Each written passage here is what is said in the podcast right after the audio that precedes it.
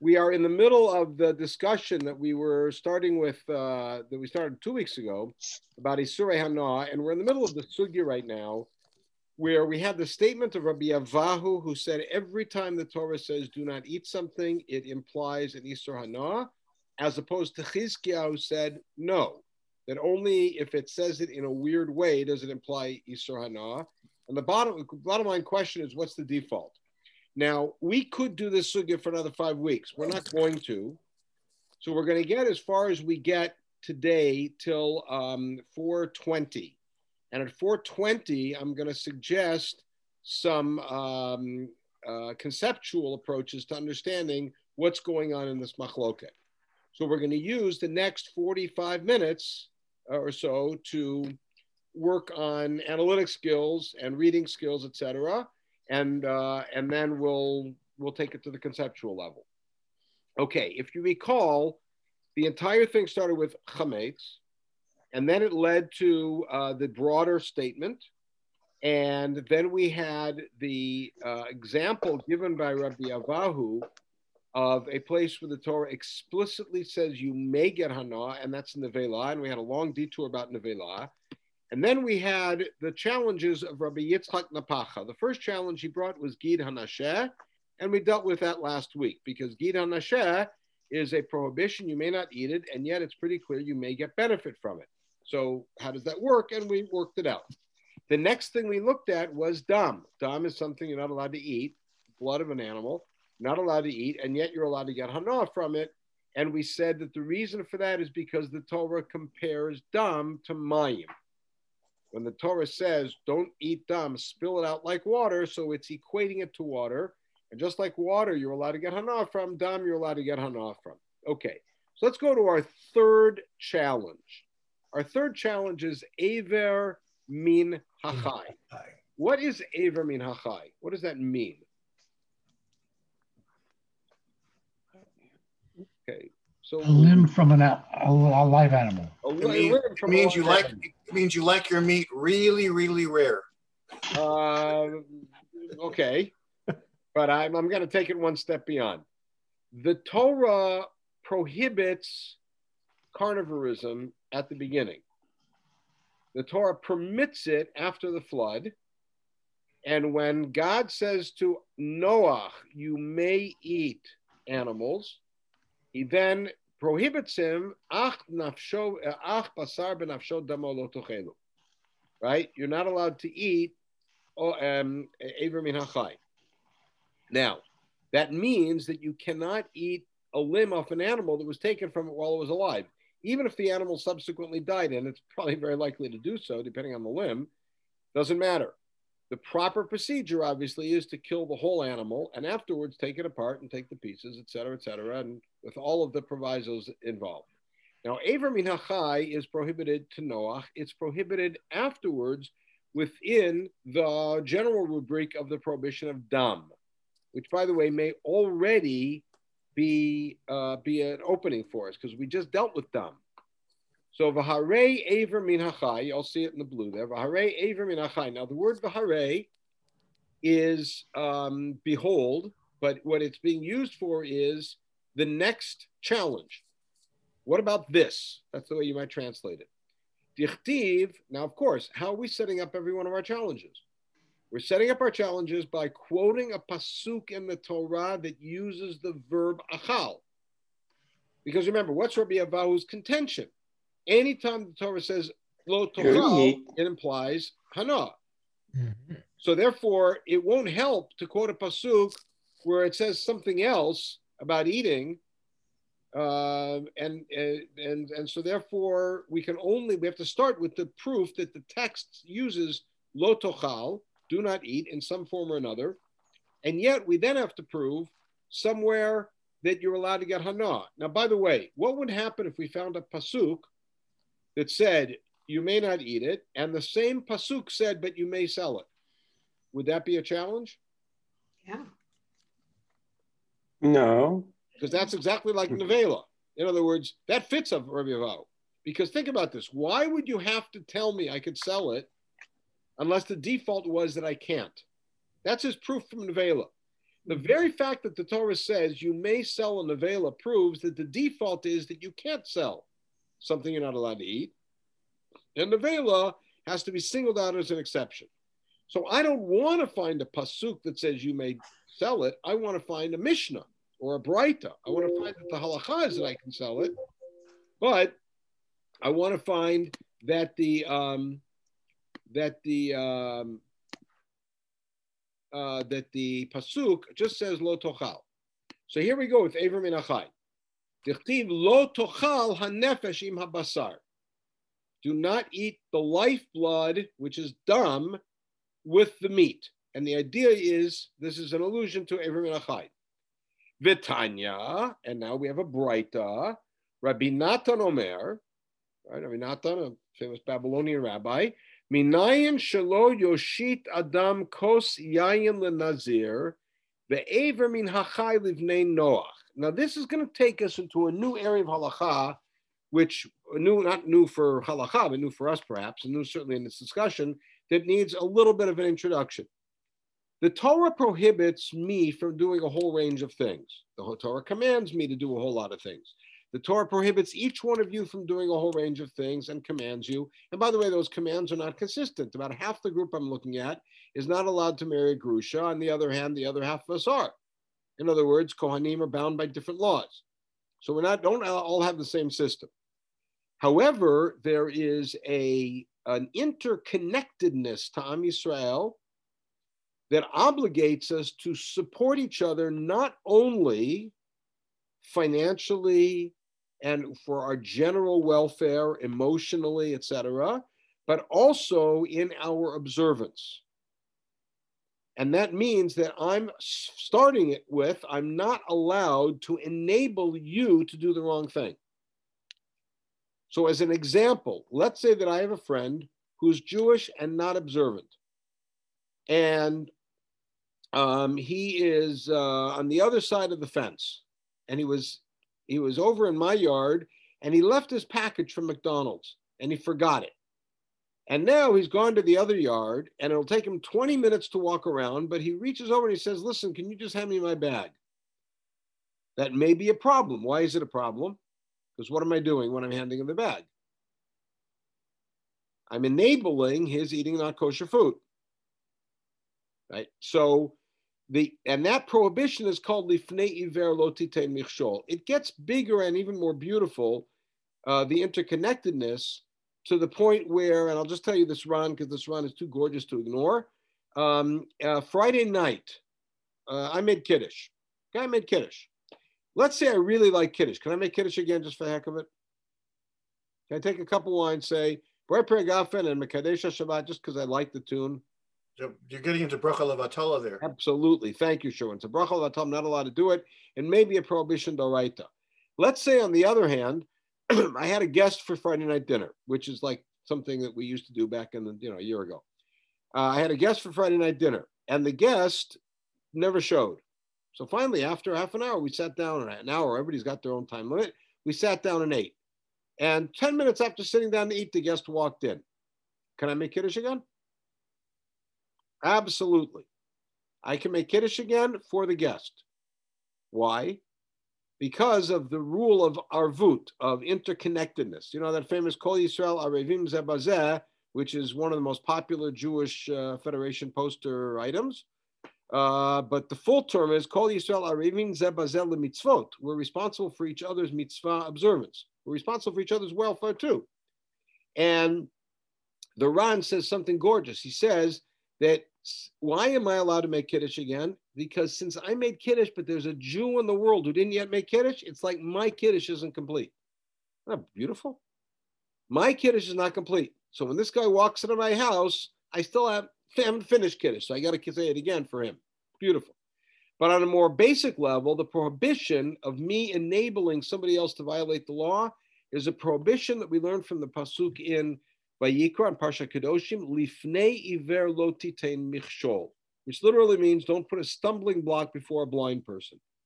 And Chazal very quickly jumped on that phrase and said, we want to read it metaphorically. So, for instance, advising somebody uh, poorly deliberately giving them bad advice about selling their house or about buying property, whatever it is, is a violation of lifnei iver. Even if you don't have self-interest in it, if you have self-interest, there's a whole lot of other issues, right? And in the same way, enabling someone else to violate the law is a violation of lifnei iver. Okay, that's my introduction. Now.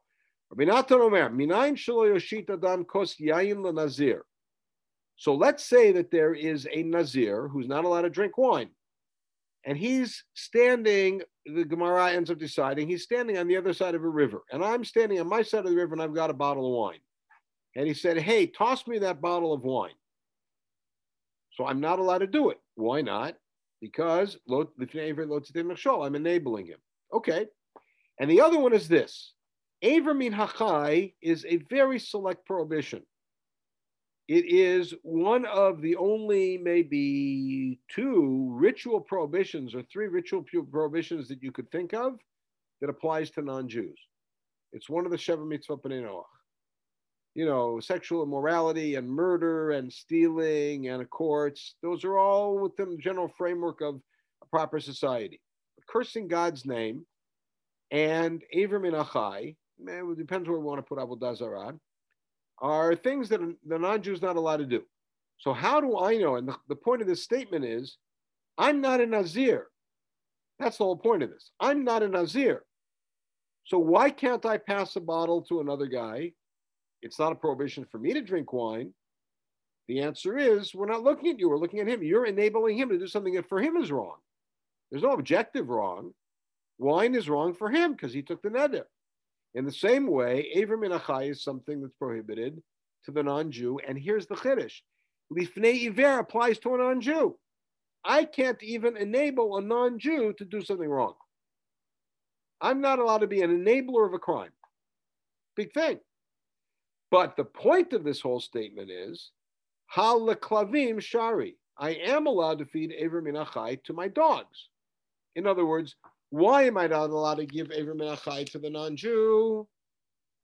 Because the Torah prohibits him eating it. And I'm not allowed to enable that wrong behavior. But we can infer from there that I am allowed to give it, let's say, to my own animals and save on some um, dog food that day right? But it may even go beyond that because it's the nature of animals to kill, depending on the animal, to kill something and then eat it. To rip it apart and eat it, you mean? Right. Okay. So here, but the klavim, here the assumption is they're my pets, right? And I'm feeding them uh, with this Abram and and I'm getting benefit from it. So how am I allowed to get benefit? After all, it says lo tochal. So the answer is shani Abram Achai to eat kash ladam now, notice, by the way, we're going to keep coming back to the word shani. We had it before. Shani dam. Here it is. Shani Ibn Achai. Ibn Achai is different. And we're going to get to the point, by the way, where every time we have an exception, we're going to say special case. What's the special case? Aver min Achai is compared to dam. Now, we already dealt with dam. We already saw the dam is compared to water. It's a little chadgadya here. Dichtiv rak chazak levilti achol hadam ki hadam hu nafesh. Be careful not to eat blood because blood is the nefesh. Now let's stop for one second and talk about what that word means because it'll open things up a, uh, a, little bit for us and then we'll finish the, the passage. What is a nefesh?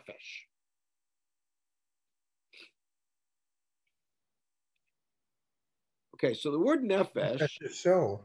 Right. So the word nefesh is one of those words, like many words, whose meaning evolves in Hebrew. It has a particular meaning early in Tanakh. It has a particular meaning later in Tanakh. It has a particular meaning early in Rabbinic Hebrew and then later in Rabbinic Hebrew. the word nefesh in the broad part of, let's say, Chumash means life. It's life. It also refers to a person. In Bereshit, when we count people, how many people came to Mitzrayim? Shivim nefesh. This week's parsha. Shivim nefesh, 70 souls. Doesn't mean souls in the sense of the spiritual part of you, it's people. That's what we call, that's how we refer to it. Tanakh never directly addresses the spiritual component as a distinct piece of a person. So a person is a person. It's nefesh. Nefesh, by the way, in parts of Tanakh actually means the throat. So, for instance, in Tehillim, we read the verse, Ba'u mayim ad nafesh. Waters have come up to, that's right, Sherman, exactly. Waters have come up to the throat, right? Which means like I'm about to drown. Ma'u mayim nafesh. That's what that phrase means, right? Al tineni benefesh sarai, we read in Tehillim. Don't put me in the nefesh of my enemies, means in the throat. Don't allow them to devour me. Nefesh in rabbinic Hebrew ends up meaning soul, and then it's a whole other development. But here, the nefesh, in the way that Vayikra continues to describe it, is the life force. Ki hadam hu nefesh. Dam is the life force.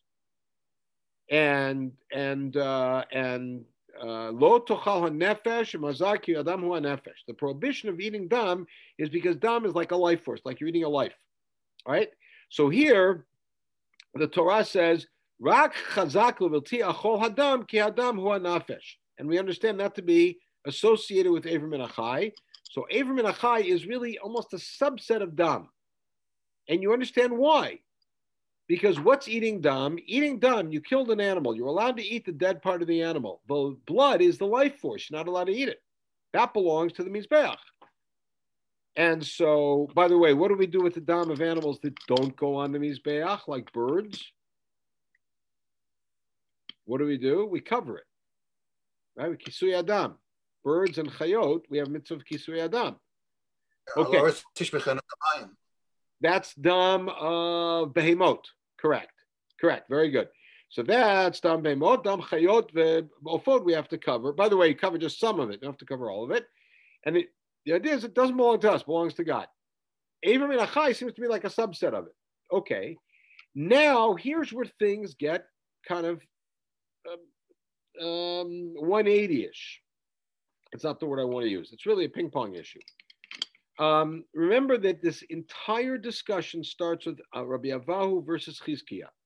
Rabbi Avahu said every time the Torah prohibits eating, it implies an Isser Hanoah. Chizkiah said no, it doesn't. And so now, every time that we're going to challenge Rabbi Avahu, Chizkiah is smiling, kilu. And every time Rabbi Avahu is defended, Chizkiah is now on the defensive because every defense we can come up with for Biavo now becomes an attack on Chizkiah. That's the way positions work. So now the question goes, Ulechizkiah, my hilchata itkash Aver min achai ladam. Why did the Torah compare Aver min achai ladam? If after all, according to you, you don't need that. You already know you can get benefit because what's Chizkiah's position? When the Torah says don't eat something, that's all it means. Don't eat. And you're allowed to get benefit. So why would the Torah have to compare Avim and Dam to tell you can get benefit? You can already get benefit. Yeah, there's Amar Lacha. Now, Amar Lacha or Amar Lach is a valuable phrase to know. It shows up a lot in this literature, in, in, in Stamaitic literature. Amar Lach means he would have said to you meaning Chizkiah is long gone. We are sitting in a Beit Midrash 800 miles away, 300 years later. We're discussing, that's discussing what Chizkiah and Rabbi Avahu discussed. They what they disputed. And we're raising a challenge against Rabbi Avahu and we're defending him. And now we're saying, what will Chizkiah do with that attack? Here's how he could have answered it. We don't know what he would have said, what he actually said, is he could have said. Amarlach Damhu di'it kash minachai. Now, this is an interesting um, um, conundrum you have with an analogy. Let's talk about it a little bit. What is an analogy? Because so much of of Shaklavataria, the give and take in Gemara, is based on basically structural logic. So, what is an analogy? You're talking about a hekesh? What are you talking about? Well, what is an analogy? Just what's an analogy in the in the world? What's an analogy? If A is like this is B is like C, then A is like C. So an analogy is that A is like C, right? And then what can I do with that analogy? I can expand it to apply to other things. Well, let's start mm. by if I know that A is like C. So, for instance, I'm traveling to Florida. I'm not, but I'm traveling to Florida. Okay, and I'm going to be spending Shabbos in the community, in the Haliga community of Hollywood, Florida. It's a Haliga community. I know, I've been there. All right, I'm going to go to Hollywood, Florida for Shabbos, but I've not said I've never been there. So I ask Naftali, I'm sure he's been there because he's been everywhere. And I say to him, What's it like? And he says, It's like the community of Young Israel in Century City. Now, I know Century City. I've grown up here. I've been here my, my whole adult life, just about. So I know this community. So I make an analogy. I say, ah, H equals C. Hollywood equals Century City. So yeah equals yik or whatever. And I make the analogy, and then I know what to expect. So I know to expect a couple minyanim, and I know to expect a Hashkam minyan that goes faster than the speed of lightning, and I know to finish club, and I know to expect, uh, you know, whatever I expect, right? Okay. And multiple shiurim, and a beautiful new building, and all of that. Great. Now, a hekesh, there's two kinds of hekesh. There's two kinds of analogies in the world. There is an organic analogy, and there's a forced analogy. I want you to think about it. There's an organic analogy and a forced analogy. And I will give you by way of example. Um, the Wassermans have four amazing kids. Four amazing kids.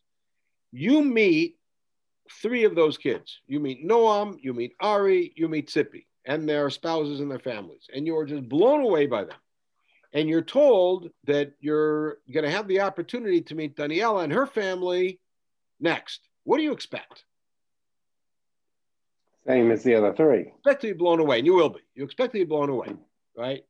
I hope I'm embarrassing you guys a little bit. Okay, mm-hmm. extra. No, no exceptions to the rule, huh? What? There are exceptions, but that's the whole point. It's an exception. Thank you. It's an exception. We expect an analogy. We expect things to be somewhat similar, and so therefore, we. That's an organic analogy, right? Birds of a feather, apple in a tree kind of thing.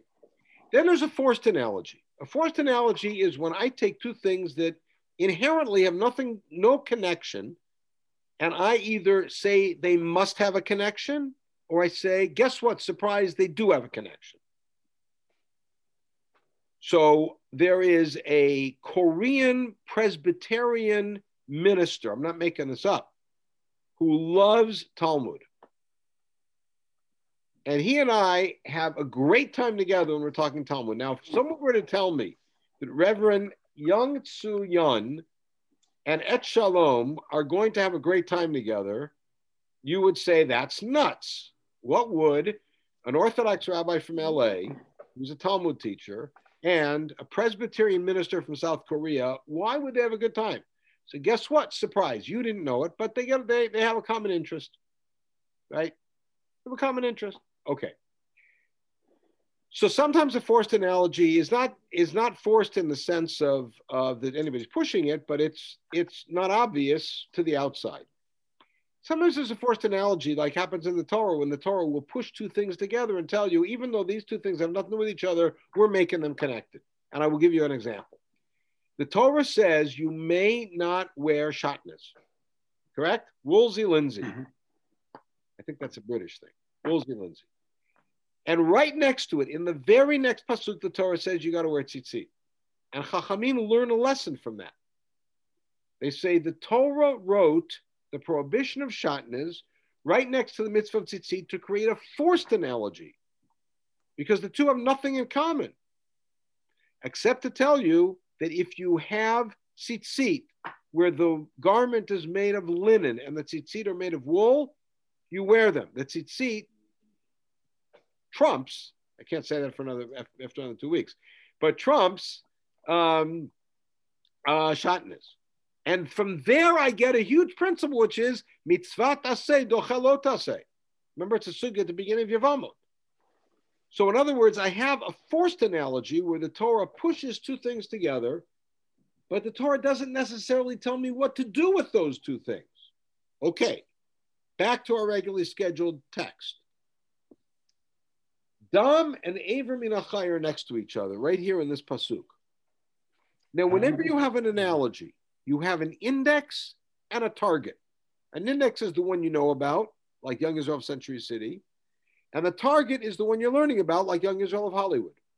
In other words, you're starting from what you know, going there to the one you don't know. right? I'm going to go to Chicago. I want to eat at Shallots. Anybody been to Shallots? Okay, good. Yes, Yes, What's it like at Shallots? What are you going to tell me? we don't like it. we don't like, it. Don't like it. Okay. Uh, which restaurant in LA? Okay. Anybody? Anybody? Milts? Any Milts fans? Milts. Okay, good. Uh, Alan, thank you. I'm a big Milts fan.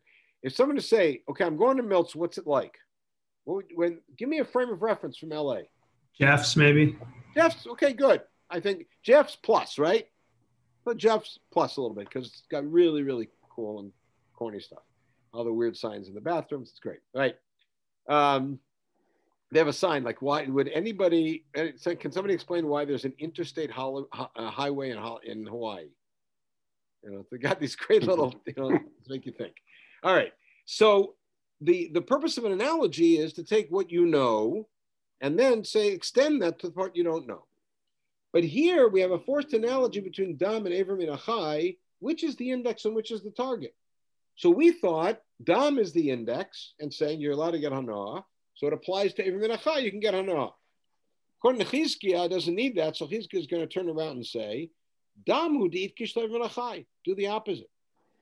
Say Avram and is the index and Dam is the, because I don't have any reason to say one more than the other. Avram and is the index and Dam is the target.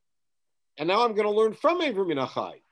Ma Aver min Achai asur, afdam min Hachai asur. Oh, that I didn't know. Believe it or not, the prohibition in the Torah, as it's stated out, is blood of an animal that's been killed. Who says that if an animal is bleeding, I can't eat a dam? I don't want to. That's gross, but who says I can't? So the answer is that's why Aver min Achai is compared to dam to tell me just like Aver min Achai is asur, dam min Achai is asur. Zed dam hakaza. Dam hakaza is bloodletting. They would use to bloodlet not only people but animals. There's many sugyot and shas about that. Mekiz b'dam kodshim, right? Mekiz b'bechor. Chanefesh yotzabo. And that's dam hanefesh because they at least believe that when you did bloodletting, you actually, some of the life force of your blood came out. I mean, the whole bloodletting thing was based on uh, misunderstanding of the circulatory, lack of understanding of the circulatory system, but we'll leave it at that. But the point is now the following that that we started by saying, why is Aver min Achai permitted? Why are we allowed to get Hana? After all, the Torah says you're not allowed to eat it. The answer is that Aver min Achai is compared to Dam. Just like Dam, you're allowed to get Hana, Aver min Achai. Chizkiah will now be stuck and say, well, I got no explanation for it because as far as I'm concerned, you should have been able to get Hana anyways. What do I need the Hekesh for? The answer is I need the Hekesh the opposite way to tell me what do I know about Aver min Achai? Aver min Achai is min Hachai. That's what it is. Why is Dam compared to it? To tell me Dam min Hachai is also. Not just when you shecht an animal and its blood is running out, you can't eat it. Also, when an animal has been operated on and it's perfectly alive and its blood is out there, you can't eat it. Right? Not something that would interest us much, but in any case. Next attack. And the next attack is Shorhan Niskal. Now, what is Shorhan Niskal?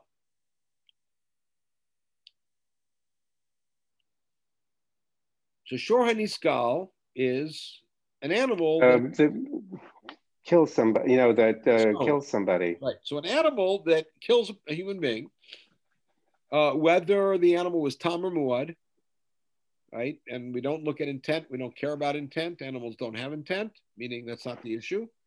Uh, the animal's killed. The animal's killed in baiting and it actually goes through a whole din in baiting. If the animal was uh, muad and had already done damage several times, then the, the owner is theoretically liable for the death penalty, although in the end, if he pays a ransom, that's kofar. Okay. Shor haniskal. Now, by the way, what happens when you stone, when you kill the shor by stoning? What's the status of the shor? The shor was Oh, uh, it's a nevela. it's now a nevela. So what is, where does that leave you? You're You can't owner. do anything. You, g- Uh, gotta really? burn it. Nevela. It's a nevela. we have Hana, We can get on because it's an nevela, right? That's what we would think. Here's the problem. Hare shor niskal the Rahman amar lo ye'achel et. What does the Torah say about the shor niskal? Its meat may not be eaten. Now notice lo ye'achel plays the chizkiah. It puts it in like like chametz lo yachel. Okay, so now watch this braita. V'tanya mimash mashinamar sakol yisakel. From the fact that the Torah said you got to stone it, ain't nevela? Doesn't Bill tell us that that's a nevela? Right? Unevela asura ba'achila. You're not allowed to eat a nevela. Right? We already think about it. The minute the Torah says execute this animal in any way that's not shchita, by definition you can't eat it. So why say you can't eat it? Ma lomar lo yachel.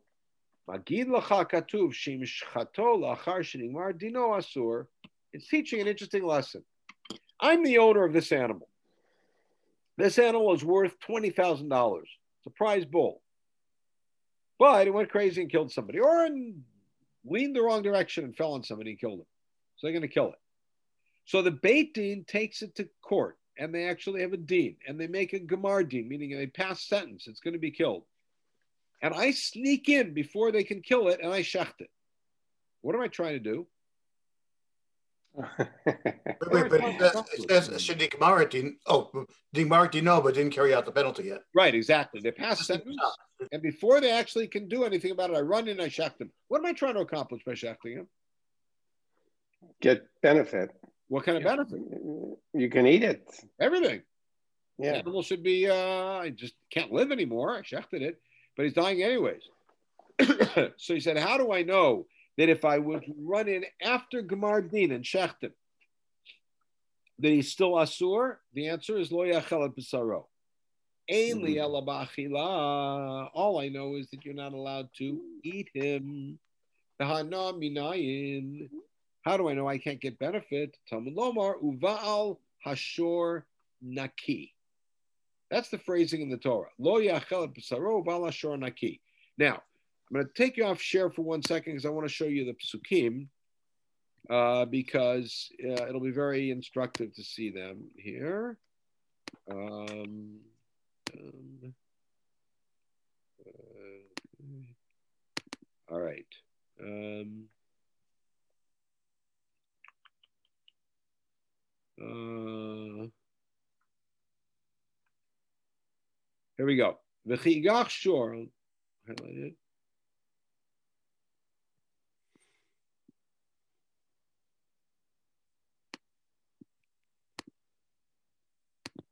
Okay. Everybody see it? The chigach short ish et isha vamet. So uh, an ox gores a man or a woman and the person dies. Sakol yisakel hashor. The shore shall indeed be stoned. Velo ye'achel et besaro. That's the phrase we're looking at. Uval hashorn naki. The owner is naki. Now, what does naki mean? Uh, innocent or held innocent. innocent. That's right, and that's pshat. The the owner is innocent because this shore was a Tam. You know, this shore had no history. It just one time went nuts. You can't expect the owner to be uh, to watching it, and the owner is off the hook. That's pshat, correct. On the other hand, this was a shore that for the last few days has been violent. Whatever the, the definition of muad is. It's the same scenario, but the owner didn't watch him. Hashoy sakel v'gam balav yumat. Simple pshat. What happens? Hashoy sakel v'gam balav yumat. What does that mean? On both. The ox is stoned. The owner is. What? The owner is also. The owner's also The killed. owner. The owner's killed too. Right. Now, in Kofer Yushat Alav, but if they place a ransom on him, meaning the owner actually gets to buy his way out, it's the only time this happens, buy his way out of a theoretical death penalty. uh, Whatever they estimate, again, it's in question, in question what it's based on based on the value of the person who died or the value of the person's life who's being redeemed, the, the, the owner. Okay, but that's the phrase, Balashor Naki. Now, watch what the Gemara did with this. All I know is that if you went in and shechted this animal before they killed him, but after Gmardin, you can't eat it and you can't even benefit, right? You get that from Balashor Naki. My mashma, where do you, how do you get that from that? Like, how do you hear that from that? so Shimon ben Zoma Omer, Ki Adam Shomer Lechavero Yatsa Ploni Naki Min So Benzoma says it's like the phrasing that people like to use of naki, not innocent, but rather cleaned out. This guy got totally cleaned out. In other words, the owner not only can't keep the ox to plow, can't even sell the ox for food, can't even sell the ox for dog meat. Right? You can't even make a rug out of the ox's uh, pelt. Okay, so now let's take a look at how this all plays out. It's only because the Torah said Balashor that I prohibited Hana. Meaning, well, the way that the Midrash just learned it, Lo Yachel only told me I can't eat, and I needed Balashor to tell me I can't get benefit. Seems to shoot down Rabbi Avahu. And that's why this is challenge number three. So we go back Leolam. Now, what the word Leolam? It's a good word to know. All these are good, good words to know, but some of these are words that repeat. What does the word Leolam mean? So it, Forever. it, it really depends. What? Oh, forever or In Tanakh, it means forever, right? In Chazal, it can mean forever, it can mean to the world. But in Shakla Vitaria, meaning the Aramaic give and take of the Gemara, Leolam means really. It's like when you go back and mm. forth, it said, well, Leolam, really, it's this. And that's going to come when we're when we're at a conclusion, because we're not we're gonna we're not going to revisit. Leolam lo yachel isur achila v'isur hana'ah mashma. No, we're going to go back and say Rabbi Ava was right, meaning support him. Lo yachel means both. Ubal anashor naki lahana'at orohu da'ata. You know why Baal Ashur Naki is, Naki is there? Not to tell you can't get benefit. That you already got from Lo Yachel. You can't get benefit from the pelt. Why is the pelt different? I need it because I would have thought. Now, these are two phrases we should go over. Vitztarich means it's needed.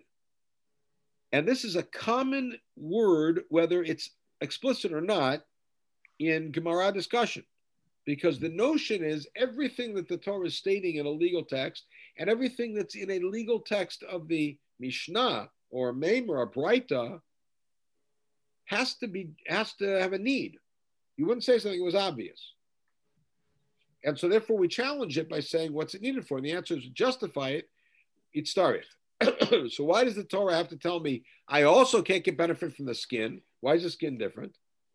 Salkadata chamena. Now, salkadata chamena ends up meaning, I would have thought. What it literally means is it would have gone up in my mind to say, but of course that's an idiom.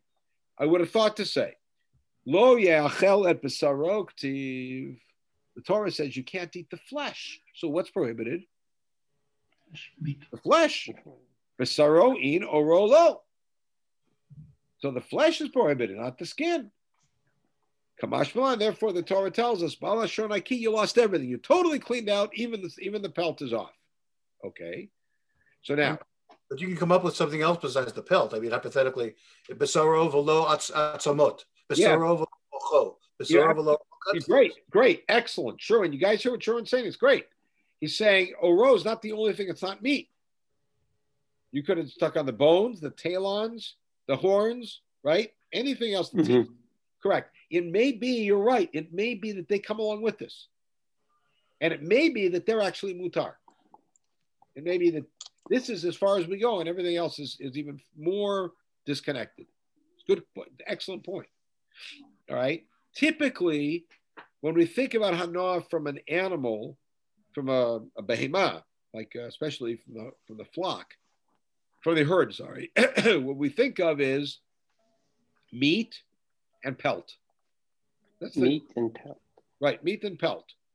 All right, you think about the, the cost of leather, all right, from uh, cowhide. Okay. Um, okay, so now, Ulahanach Tanoi. Here we go. Now we're, we're looking we're looking at the entire field, the entire field of Tanaim, and you have to remember that these psukim, Bala Shor Naki, the ones we looked at in the Torah, are popular psukim to deal with. There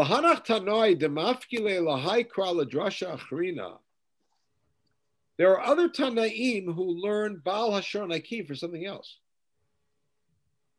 They use it for something else, which is what?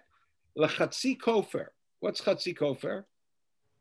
So kofer remembers the ransom that if I'm a negligent owner and my animal killed somebody, I have to pay, as if I were going to die. Right? I pay my way out. Rabbi Akiva is of the opinion that if my animal was a Tam, I have to pay half kofer. I have to half kofer, just like with regular damages, I pay half damages for a Tam. Right? And to may vladot is another thing, which is let's say that the ox gored a woman who was pregnant, and I would have to pay for may vladot.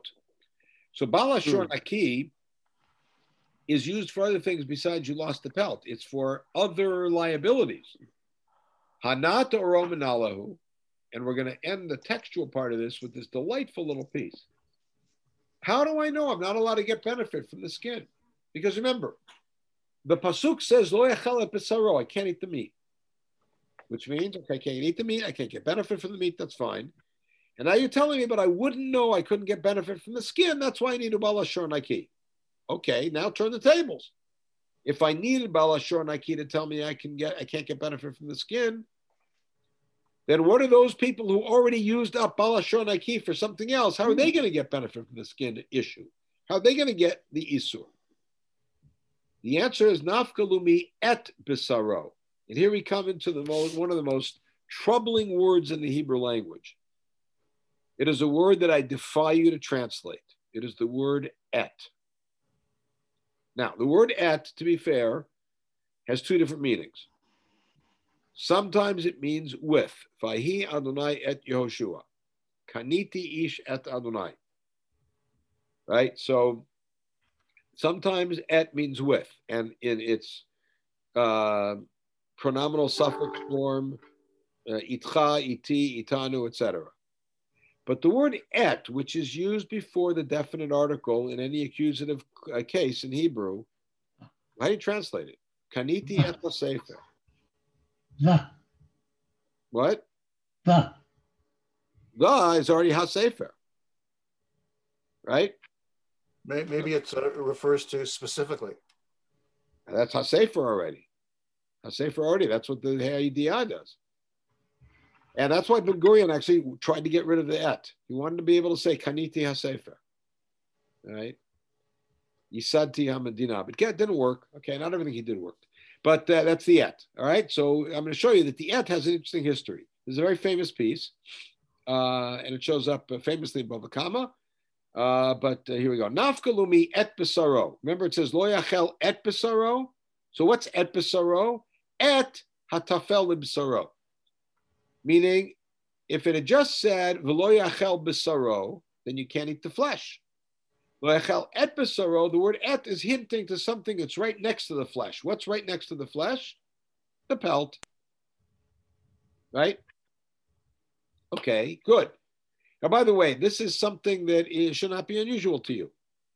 Um, everybody I'm looking at here, in one form or another, is probably familiar with the fact that when women go to the mikvah, they have to clean out their hair to make sure there's nothing stuck in there, right? Chatzitz in the hair, correct? Okay. How do we know that you can't have a chatzitz in your hair when you go to the mikvah? I mean, for most of us, it's not a problem because we just can't. I don't know about you. I can't get anything stuck in there anymore, anyways. But uh, how do we know you can't have a chatzitza in your hair? How come I know that if you have some gum stuck in your hair, you got to get it out before going to the mikvah? Because the Torah says, "V'rachatz et b'saro b'mayim." Et b'saro, the et is that which is connected to your basar, which is your hair. And just like your basar can't have a chatzitza, kol basaro, so your hair. All right, and that's all right though. Okay, so you see that that's not the only place. It's not the only place they do it. Okay, the idach et lo darish, and this is by the way how these things often tail out. Is and the other guy says, I'm not, I'm not a fan of et. I'm not a fan of this et drasha. So one of them says et teaches me the flat, the pelt, because it's next to the meat. And the other guy will say, no, I get it from Balashor Naki, and the et doesn't bother me because I'm just not a big et fan. Now, to be an Et fan, which by the way, New York means a lot because it means you're a Nets fan, a Jets fan, and a Mets fan. But to be an Et fan uh, is actually subject to the following famous Braita, Kedatanya. Shimon, and by the way, this led to the, the creation of two very famous, uh, one commentary on the tour, which is written in two parts. Shimon Ha'amsoni, the Amrila Nehemia Ha'amsoni. And these are, by the way, both of them, one of the characters we don't know of besides this famous story. Hayad Doresh Kol Etim Shabbatorah. Whoever this rabbi was from this Amsoni used to darshan every et in the Torah. Bereshit bar Elohim et hashamayim et hashamayim is there to expand to all the host of heavens. The et all the host of the earth, right? Um, uh, et Shem et Cham vet Yafet. What's the famous thing? Twin, twin daughters, twin sisters, right? Right. So et every et he darshaned. Evan shehigia, meaning he saw in the word et an allusion to something else.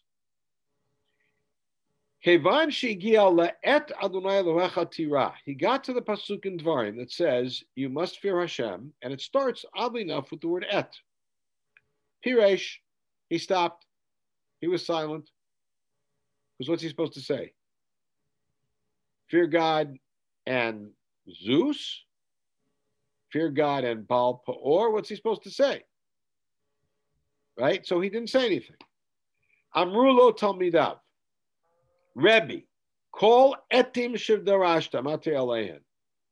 So the students saw in his silence a um, a a uh, denigration, not a denigration. That's not the word I want. A um, dissolution, really, of all of the drushot he gave. It's like you have a theory and you keep the theory going for years, and then finally something comes along and shoots down the theory. The whole theory falls apart. So they say, call etim Shabbatorah mateilin. What's going to happen to all the etim that you darshaned?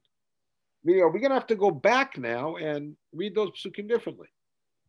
Amar lahem, he said, Keshem shekibalti schar al hadrisha, kach ani mekabel schar al aprisha. Just like I got reward for the drasha, I got reward for the silence. In other words, I was I, I have a great reward in Shemayim for expanding halacha and explaining it based on the word et, and here I get great reward from heaven for being silent when I don't say anything. Right? Now, by the way, you could take the statement apart and say, yeah, but bottom line, what do you do with all the other ets? Is et legit or not? And it all depends on what his silence is. Is his silence, well, I actually have something to say, but I don't want to say it in front of the students. I actually have something to say, but I'm afraid it's heretical. Or I don't have anything to say here, so maybe it's not a real tool. I don't know. Ad Sheba Rabbi Akiva v'darash. Rabbi Akiva saved the day and said, Et Adonai loecha tira l'rabot tamidei chachamim. You have to fear Hashem. Et, meaning those who are close to HaKadosh Baruch Hu, tamidei you have to fear them too. What that means, complex thing. Point th- that, that this Braita is brought to bring out is it's, brought to bring out that the word et is subject to dispute. And therefore, up here we say that Chizkiah um, may have gotten the prohibition of um, of eating of getting benefit from the from the pelt from uh, sorry, Chizkiah got the, the prohibition benefit from the pelt from uh, Balashor Naki. The other people who got Balashor Naki, got it from somewhere else, got it from Et Bisaro. So Chizkiah will turn around and say, Et Bisaro doesn't bother me. I'm not an Et fan. And therefore, uh, that, that doesn't move me at all. Okay. Well, we're uh, um, again. I'm tempted to say to you guys, you guys want to continue. Uh, we could do it one more week if you want to, but at some point, I, I do want to move ahead. There's still some very interesting material here. They'll take us through some interesting corners of Shas. What do you want to do?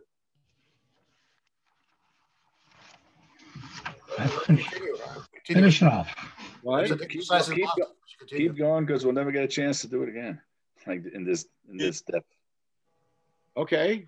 All right. Uh, so email me if you feel differently, but otherwise, we'll do one more on this, but one more, that's it. And then we're going to actually move to the fourth parak of Psachim. Okay, now I want to talk, as I said, as I promised, it's 420. I want to talk conceptually what this is about. What does it mean when the Torah prohibits eating something? Because that's what the bottom line here is. The Torah said, don't eat it. And question is, what does that mean? Rabbi Avahu's take is you can't get benefit. And Chizkiah's take is you can get benefit. And each one of them says, we agree that if the Torah explicitly says you may not get benefit, you can't. If the Torah explicitly says you may get benefit, you may. And our dis- uh, disagreement is in the default case. So, what are they really disagreeing about?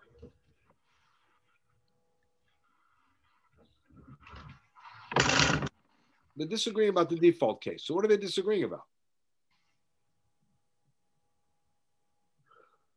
Whether there is a default at all. Is there a default? Well, they both seem to agree that there's a default. Chizkiah feels the default is you're allowed to get hana unless the Torah says yeh achel or something weird, and you can't. Rabbi Avahu is clear. He says the default is you may not get hana unless the Torah says you may, like a nevela. So why do they read the default in opposite directions? Oh, They're, they're exceptions. Say again. They're, they differ Oh, because of their exceptions to the default.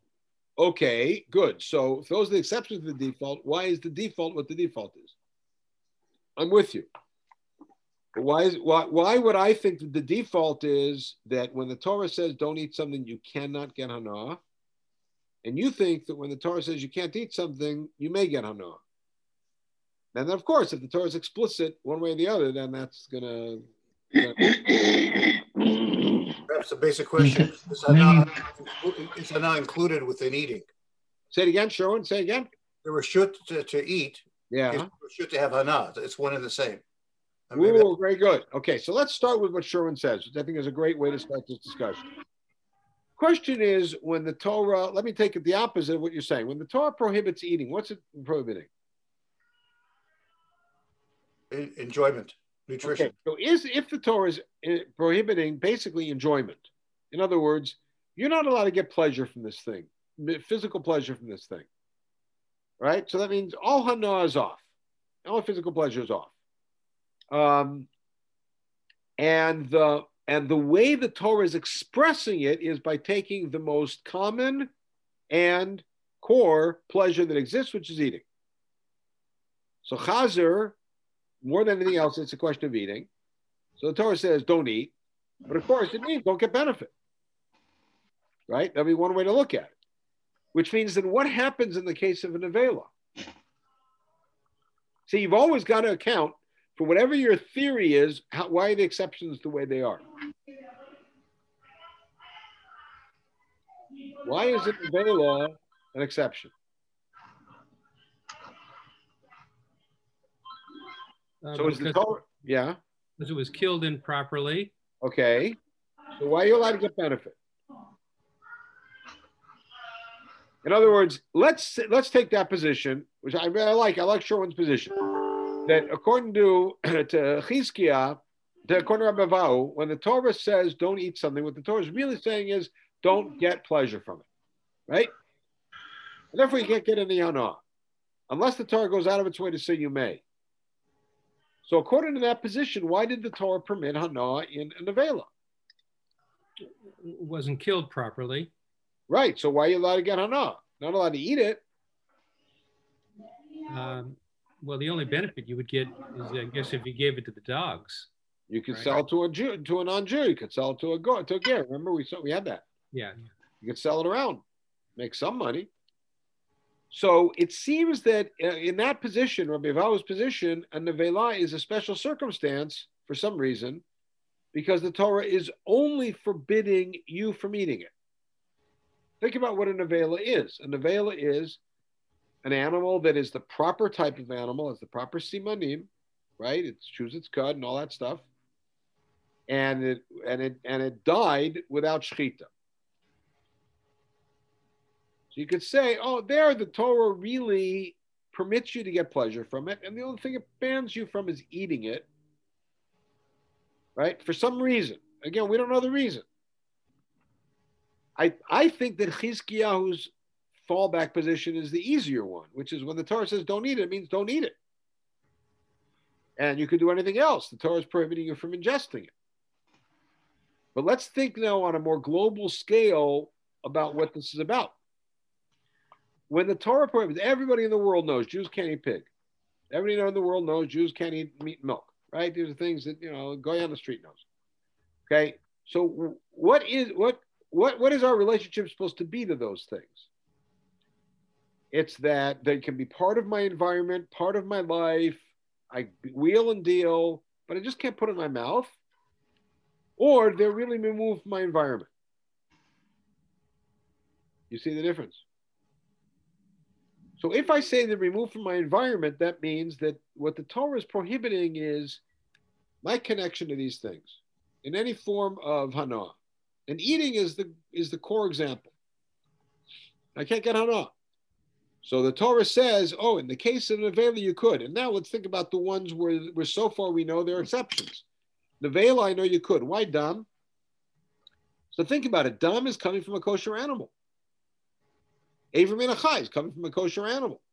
In other words, all of these things are coming from animals that are supposed to be in my environment. Right? So maybe that's part of what's going on. Maybe what's happening is they're saying things that the Torah prohibited, according to Rabbi Vahu, by saying lo tochal, is the Torah is saying these are things that should not be part of my environment. Right? And therefore, um, and therefore, lo tochal is an example, and I can't get any hana. And um, and Chizkiah is saying, no, these are things the Torah just said don't ingest because the Torah doesn't want you to eat them. There's something wrong with eating them. So, so you're maybe you're asking the basic question of if if God allows you to do something, mm-hmm. um, how far can you go? Is there a limit to how far you can go to enjoy to have something and enjoy something?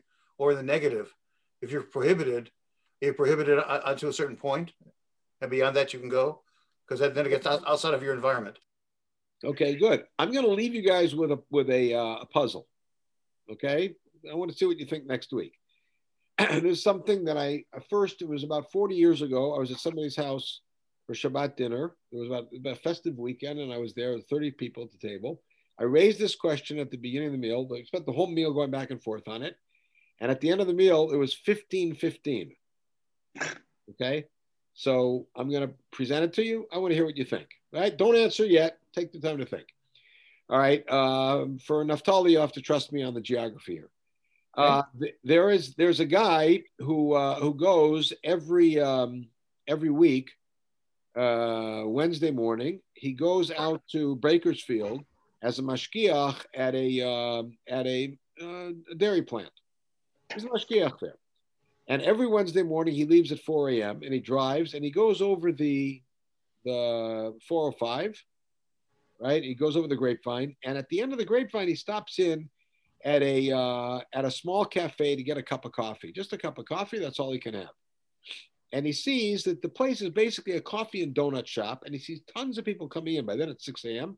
coming in for their coffee and donuts, and he somehow gets a sense, and he hears them talking that actually a lot of these people are Jewish people who live in the area. They're not religious; they live in the area, and they come in there for coffee and donuts. So one day he sticks around a little late, and he talks to the pulls the owner aside, and he introduces himself, and he says Listen, I can show you, if all you make in there is donuts, I can show you how you can make donuts that are just as good, kosher, under supervision, and uh, won't cost you a dime. I'll do it for free as a kindness, and and I'll put my name on it and my my just so these people can eat kosher donuts. And the guy says, Rabbi, that's very nice of you. I'd be very happy to have you do it, but you have to know that we have a lot of young anti Semites in this area, a lot of white Aryan guys. And I can't publicize anything like that around here. They destroy the place. So if you want to go ahead and make it kosher, you can, but you can't tell a soul. Now, the rabbi himself is celiac, so he can't eat donuts. So the rabbi, if he were to do it, would kasha the place all the donuts would now be used with oils that are not animal fat, and the place would be kosher, and all the all the donuts would be kosher, and nobody but the rabbi would know that they're kosher. He couldn't tell anybody, and he couldn't eat them. Is there any value to the rabbi koshering the place? Let's get together next week and see what you think. And uh, in the meantime, we'll finish the sugya next week. Okay. Is there a difference between the word